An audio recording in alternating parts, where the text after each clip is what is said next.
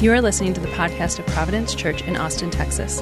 We hope this message raises your affections for Jesus and helps you live out the gospel in everyday life.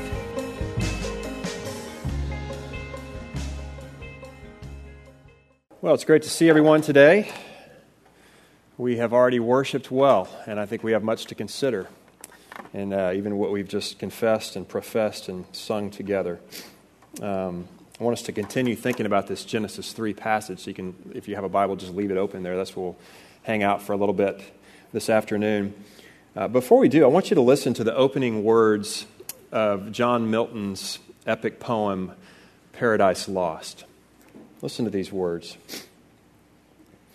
Of man's first disobedience and the fruit of that forbidden tree, whose mortal taste brought death into the world and all our woe with loss of Eden, till one greater man restore us and regain the blissful seat. It's really great. In just five lines of poetry, Milton, I think, captures and describes very well where the world is. It's full of death, it's full of woe. He captures how we got to this point through the, through the disobedience of one man. And he captures and describes, I think, where the world is headed. It's headed towards restoration. How? Through the obedience of another man. Now, Milton obviously draws from the book of Genesis as he writes. And we've been spending time in the book of Genesis as a church this summer. Uh, we're looking at just chapters, Genesis, chapters 1 through 11 in the book of Genesis. And we're halfway through the summer and we're only in chapter 3 we're not moving very fast, so we got to pick up the pace. But here's why we've spent so much time uh, in the first three chapters. Because without understanding the first three chapters of Genesis, it's really hard to make sense of the world. Uh, we could say that Genesis 1 through 3 gets at the root of things. Uh, Genesis 1 through 3 is kind of the headwaters, it's the source of all that we know and experience. And so we have to understand those things. In Genesis 1 and 2, we saw the creation of the world. God creates people in his image, and he, and, and he causes them to be dependent upon him for life and identity. And he establishes in Genesis 1 and 2 a lot of really good things, things that we experience every day. Things like work, things like rest, things like community and marriage. But then in Genesis chapter 3, the story takes a really bad turn, right? And we've been singing about it today and thinking about it today. Uh, Genesis 3 is an uncreation, it is an undoing of all that we saw in Genesis 1 and 2. It's an unraveling, so to speak, because sin enters the world and ushers in a new reality that we've been experiencing ever since. Um, now, I realize to talk about sin uh, is not popular in our broader culture.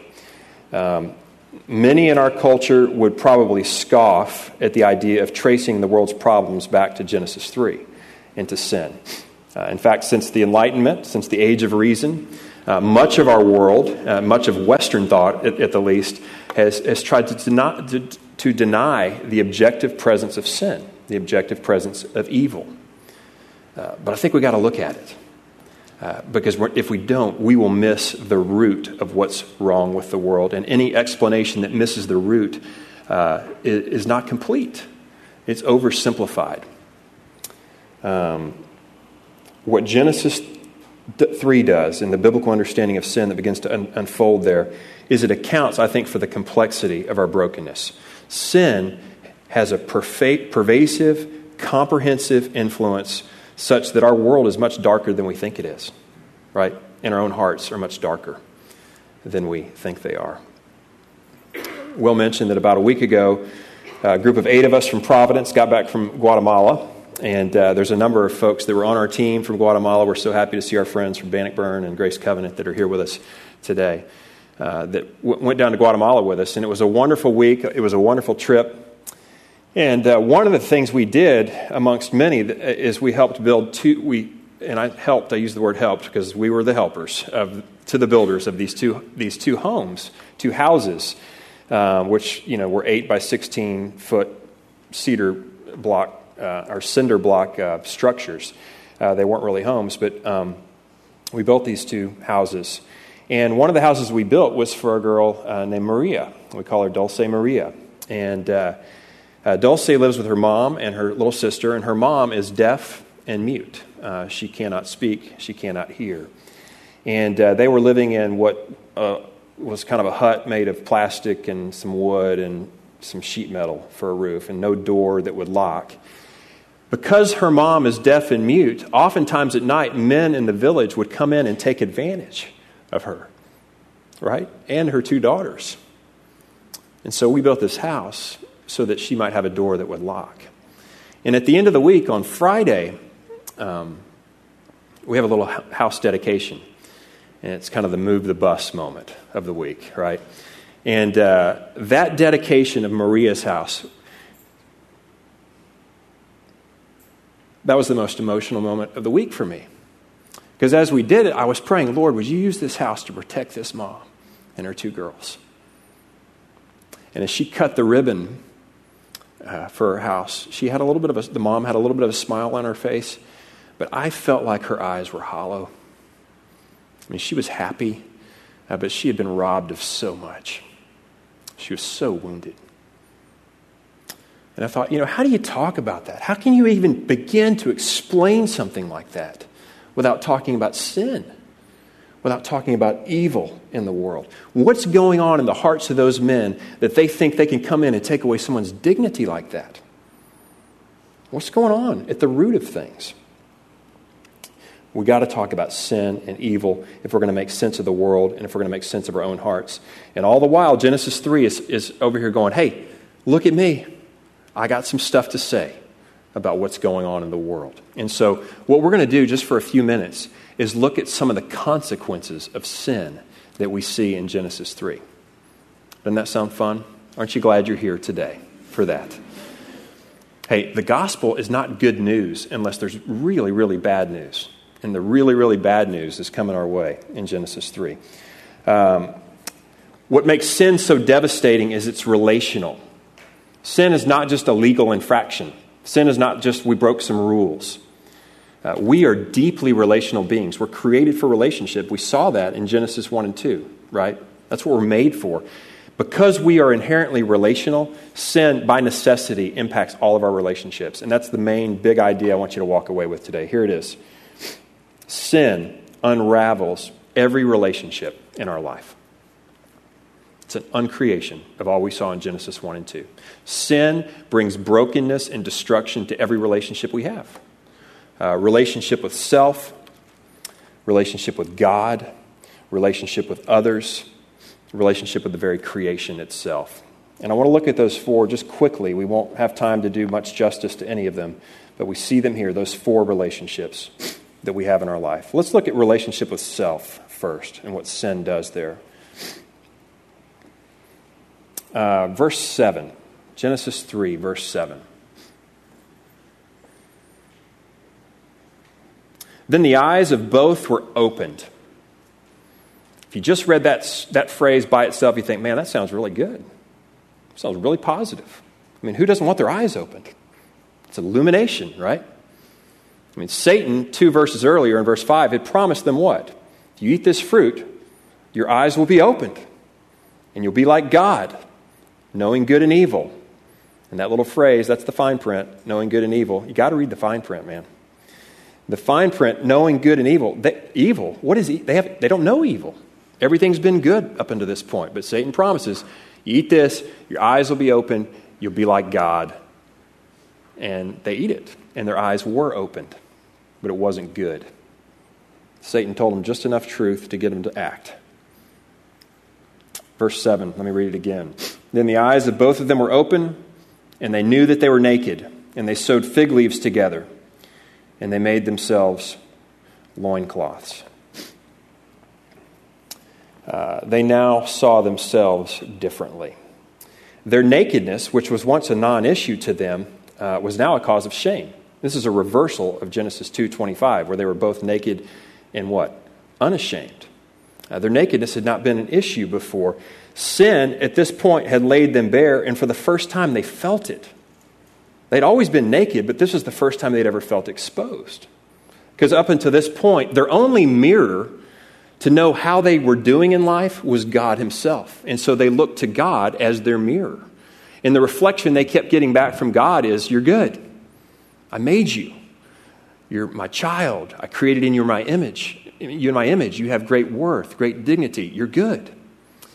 And they began to look down at this moment from that mirror, and they began to look down at themselves, and they thought, oh, that's not good. I mean, I need to cover that. That is not good. I'd never uh, noticed this in Genesis 3. I read it so many times. But when I was reading it last week, I noticed that the first effect that the man and the woman felt from the fall, as the, at least as the story unfolds it here, the first effect that they felt was not alienation from God, it was alienation from self. Right? I mean, you, you could probably argue that alienation from God happened first, but the thing that they felt first was alienation from self. Because nakedness is this idiom or this expression for shame. And all that shame means is that we have a lack of ease with who we are. I mean, deep down, all of us are uneasy with ourself at some level. The irony of what happens in this story is, is that in trying to self govern, uh, it just results in self loathing in the man and the woman. So, because of the fall, our relationship with self is now characterized by shame, by insecurity, by painful awareness of our inadequacy. And it's this cruel twist that sin brings. Sin, on the one hand, causes us to be uh, obsessed with self, but on the other hand, it leaves us deeply dissatisfied with self, right? Isn't that terrible? Just to give you a, kind of a silly example or illustration of this uh, Facebook right? Um, and I'm right there with you on Facebook, right? I probably check my page possibly more than once a day, okay? Got Facebook. But can we all agree that Facebook will one day be considered uh, the monument to this generation's narcissism, right? It will be. Oh, look, a website just about me with lots of pictures of me and things that are interesting to me and opinions by me so you can know a little bit of me, or at least the me that I'm willing to put out there for you. Well, you know what happens when you go on a trip, like my trip to Guatemala? Uh, you get back and everybody starts posting all their pictures on Facebook. And so you end up getting tagged in lots of photos. And so you get those little enticing emails that say, You've been tagged in a photo, right? And I, at that point, I'm like, Well, I got to go look at that photo because I'm in that photo right? And so I stop whatever I'm doing and I go and I look at that photo because I'm, I'm obsessed with myself. But then here's what happens I get there and I think, oh, that's not so good. You know, I mean, do I really have that much gray kind of coming in on the sides here? I mean, what's up with the crow's feet when I smile? You know, am I looking that old? Seriously? Uh, you're not my mirror, so don't respond. Uh, obsessed with self, deeply dissatisfied with self. Because of the fall, we have this painful awareness of our inadequacy. And so we do our best to cover up those inadequacies. We just make our own little fig leaves, which are just temporary fixes, and we, and we try to cover. And we are, and Will, I think, already mentioned it today, we're all covering stuff because we all feel inadequate about something. And which is why we come, in a, we come to church, a place like this, and we look around and we think, oh, everybody's doing good but me. Everybody seems to have it together, but I know that I don't. That's because we, we're just all covering junk. And so let me ask you a question. How do you look in the mirror of your life and think, I need to cover that? I don't like my appearance, so I'll alter it, or I'll try to hide it. I don't like my personality, so I'll fake it, or I'll try to be someone I'm not. I feel out of control in one area of my life, and so I'm going to just be high control and ordered in every other area of my life. I don't feel good about my accomplishments, so I'll exaggerate them so that they look a little better. Sin unravels relationship with self. Okay? How about relationship with God? Look at verse 8. Sorry about the sniffles here. I think I brought a cold back from Guatemala. Um, Genesis 3, verse 8, relationship with God. And they heard the sound of the Lord God walking in the garden in the cool of the day, and the man and his wife hid themselves from the presence of the Lord God among the trees of the garden. I mean, could there be any sadder verse in the entire Bible than that one? I mean, the sadness of this verse lies, I think, in its potential intimacy. The Lord God was walking amongst them. Uh, walking is just this Hebrew expression for friendship. If you walked with someone, you're their friend. And God is walking in their midst for relationship, for fellowship, for, for friendship. And what do they do? They hide, they run off. And because of sin, the man and the woman have a relationship with God that's now marked by new realities. It's marked by fear because they know they've disobeyed and they think there's going to be consequences. It's marked by delusion because they think they can hide from an omnipotent, omniscient God.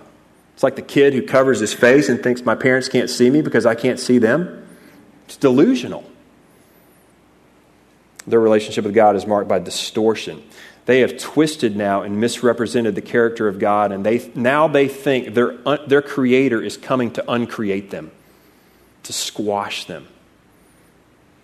When, in fact, they're the ones that have been uncreated themselves. And as we'll see next week when we look at redemption, we'll see that God is actually pursuing them to begin restoring them. He's not coming to squash them. Sin brings separation in our relationship with God, uh, it brings spiritual brokenness. We could say that uh, in that first relationship with self, we experience psychological brokenness, but sin also brings spiritual brokenness. Because of the fall, our relationship with God is now characterized by things like distrust unbelief, fear, hiding. And hiding from God is not unique to Adam and Eve. It's actually something that people have done all through history, and it's something that we've experienced, and we may be experiencing in parts of our lives, uh, or most of our lives, right now. There's a couple of extreme ways that we hide from God, and I think we can all relate to parts of these. Two ways we run and hide from God one is irreligion, and the other is religion. Uh, irreligion says, I'm going to go my own way. I'm going to be my own God. I'm not, I'm not accountable to anyone, and so I'm going to break all the rules, and it doesn't matter because, you know, there's probably not a God anyway. That's irreligion. Uh, maybe you've tried it. Maybe you have been trying it in part of your life, but here's the deal. If you are God's child, He's pursuing you in love, and you cannot outrun Him. So you're just tiring yourself out, right? You're just hurting yourself with those choices because He will catch you in His love because He wants to restore you. And all the while, you're missing out on the relationship you were made for. Now, religion, on the other hand, says this I'm going to make up for my sin, I'm going to earn His love back. I'm not doing that again. I'm going to, make I'm going to obey all the rules from this point forward. The irony about religion, though, is it also keeps God at a distance because it relies on self to make things right. Religion sees sin more as a ledger of rights and wrongs. You know, I need to get my credits to outweigh my debits. I need to get my assets to outweigh my liabilities, and I'll be okay. And religion forgets that sin is relational.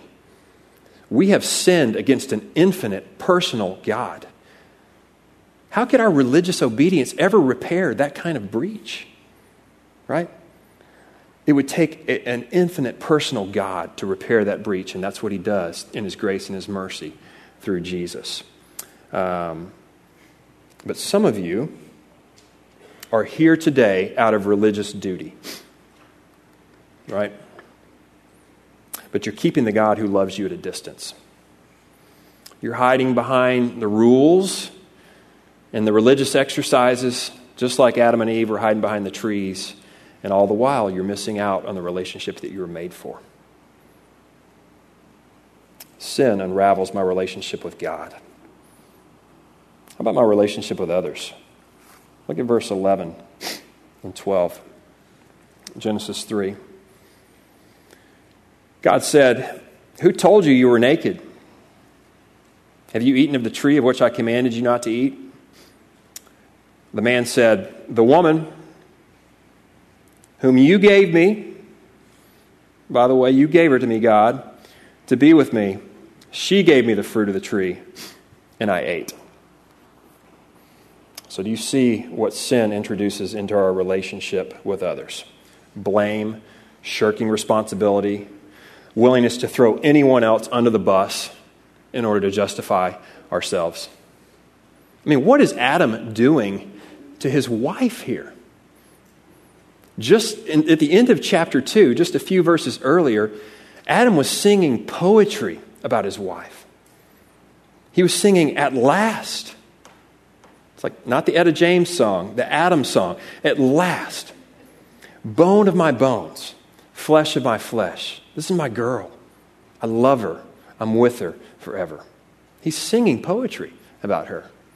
He's like one of those engaged couples that says, we are going to fall asleep in each other's arms every night for the rest of our lives, you know, because we can't, you can't separate us because we love each other so much. And then about six months into it, they're kind of sleeping like this, right? Back to each other. Night. Good night. Love you. Love you. Okay? At this point, Adam's on the couch, right? Adam is sleeping on the couch tonight because he has just thrown his wife under the bus. The one flesh community, the one flesh union of marriage that was formed in Genesis 2 is now just two self interested individuals. The we has become an I. And all that Adam is doing is self protecting. All that Adam is doing is justifying himself. It is self righteousness, is what we see in Adam here. I'm right. And if I'm not totally right, at least I'm more right than she is or than the other person is. And because of the fall, our relationship with others is now characterized by blame, by isolation, by comparison, by self righteousness, by division rather than unity. And sin separates us from others, which we might call social brokenness, psychological brokenness, spiritual brokenness, social brokenness. I don't need to look any further than my own heart to illustrate this. When we were in Guatemala working, there was another group of Christians down there working, and you recognized them because they all wore the same t shirts every day to go and work. And on the first morning at breakfast, when they all came in wearing the same t shirts, uh, I did not have the thought, praise Jesus. There is another group of beautiful brothers and sisters in Christ down here to serve the Lord and to serve the people of Guatemala with us. You know what my first thought was? I'm glad we don't have to wear goofy t shirts like that. That's what I thought. I mean, Lord, help me, right? I mean, what's going on in my heart? What is the impulse deep in, within me that wants to, to divide myself from other people and say, I'm better than you? Or I, I do it more right than you? It's sin. Sin always puts a wedge between people and divides them. Wedge, divide.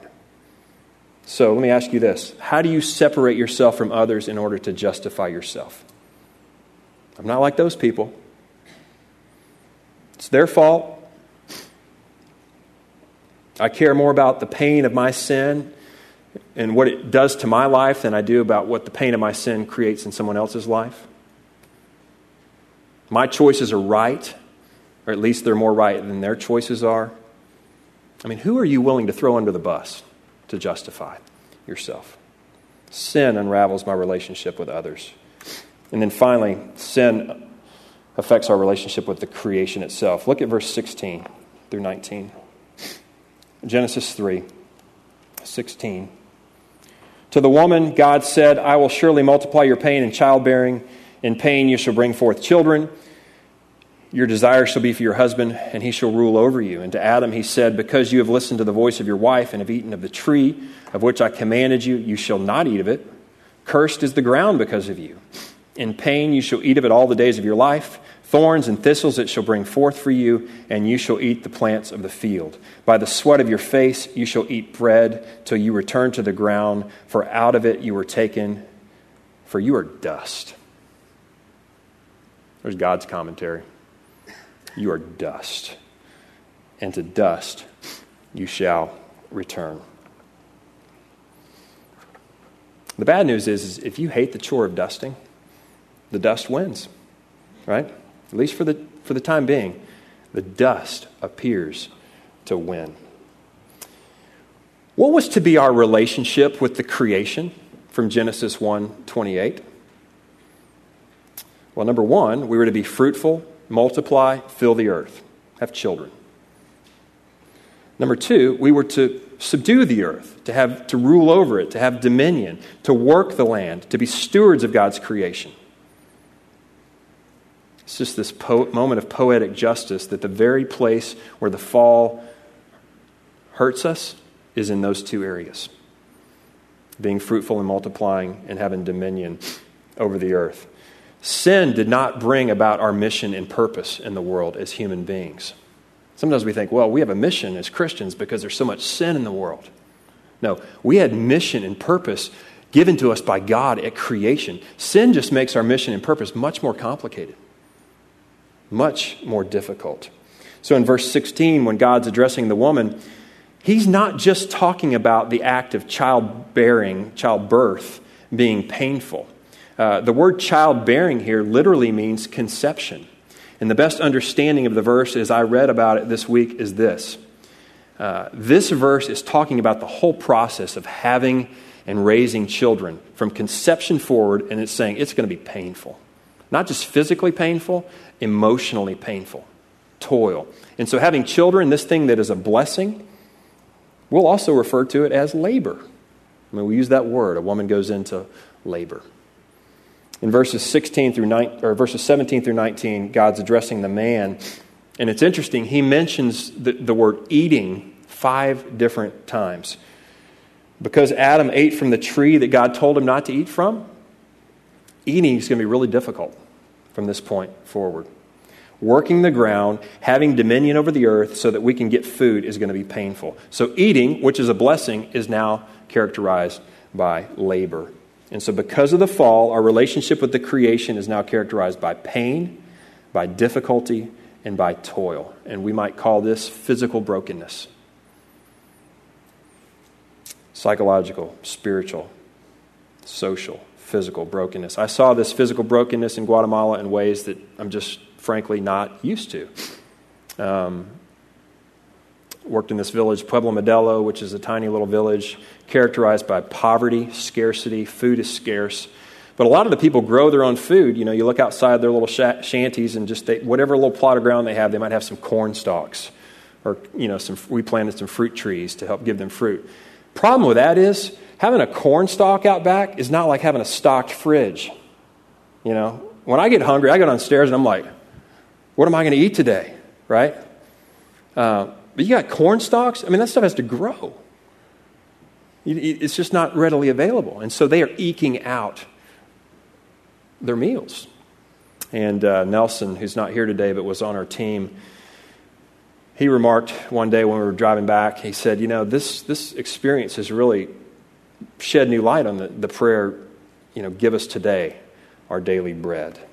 Uh, because we have, in many ways, removed ourselves a little bit from that aspect of the fall. And most of us don't feel this way about food because food is just abundant and instant gratification. Here's the deal, though. Even though food is plenteous for most of us, we cannot escape the fact that work is difficult. What it takes to earn money to put food on the table is labor.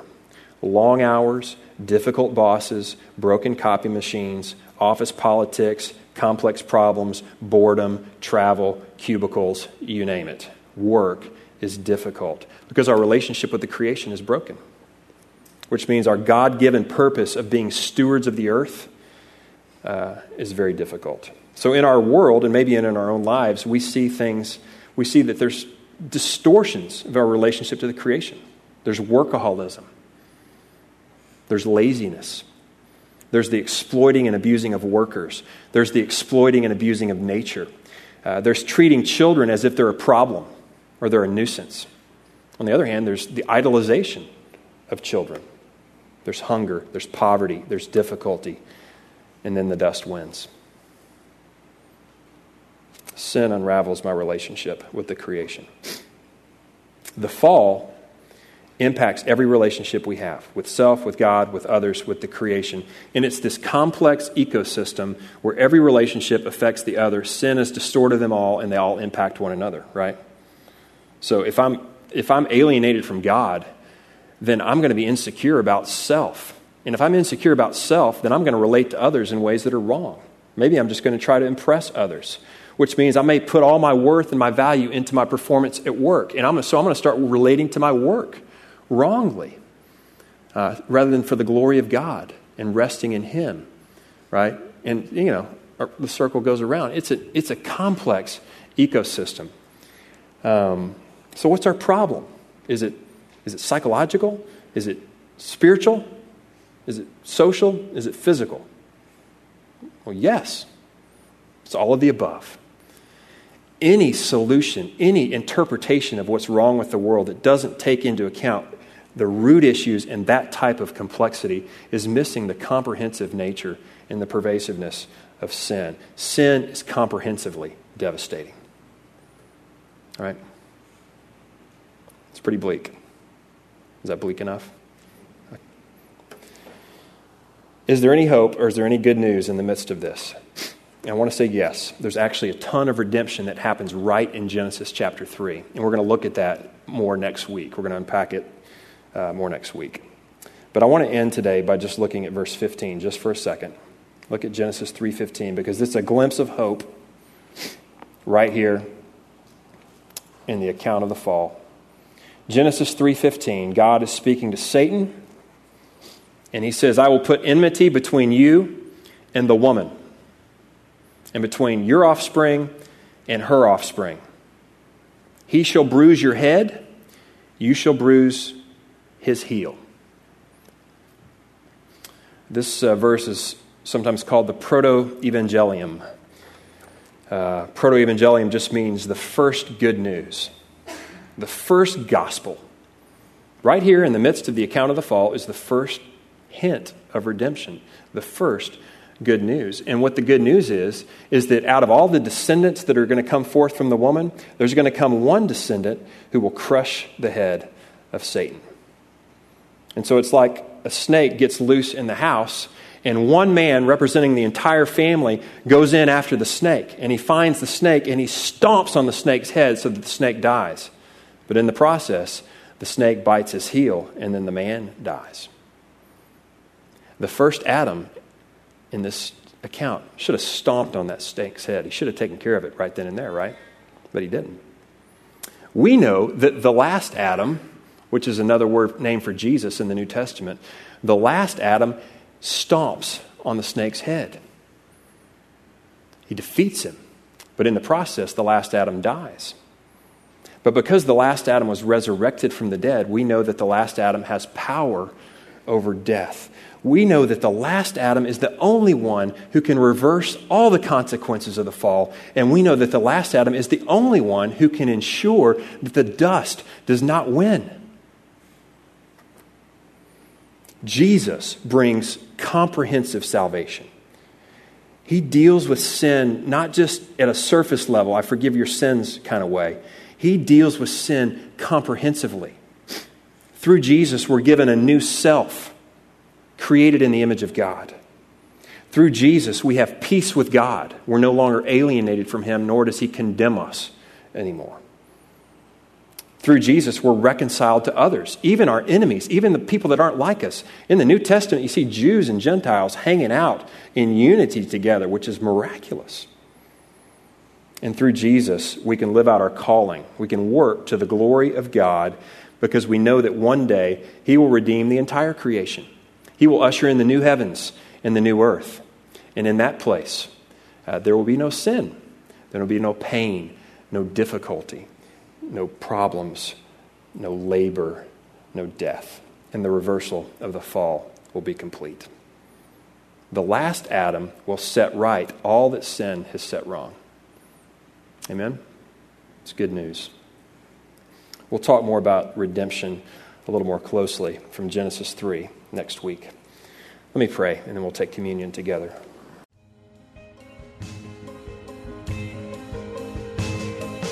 Thanks for listening to the podcast of Providence Church. For more resources and info, visit us online at www.providenceaustin.com.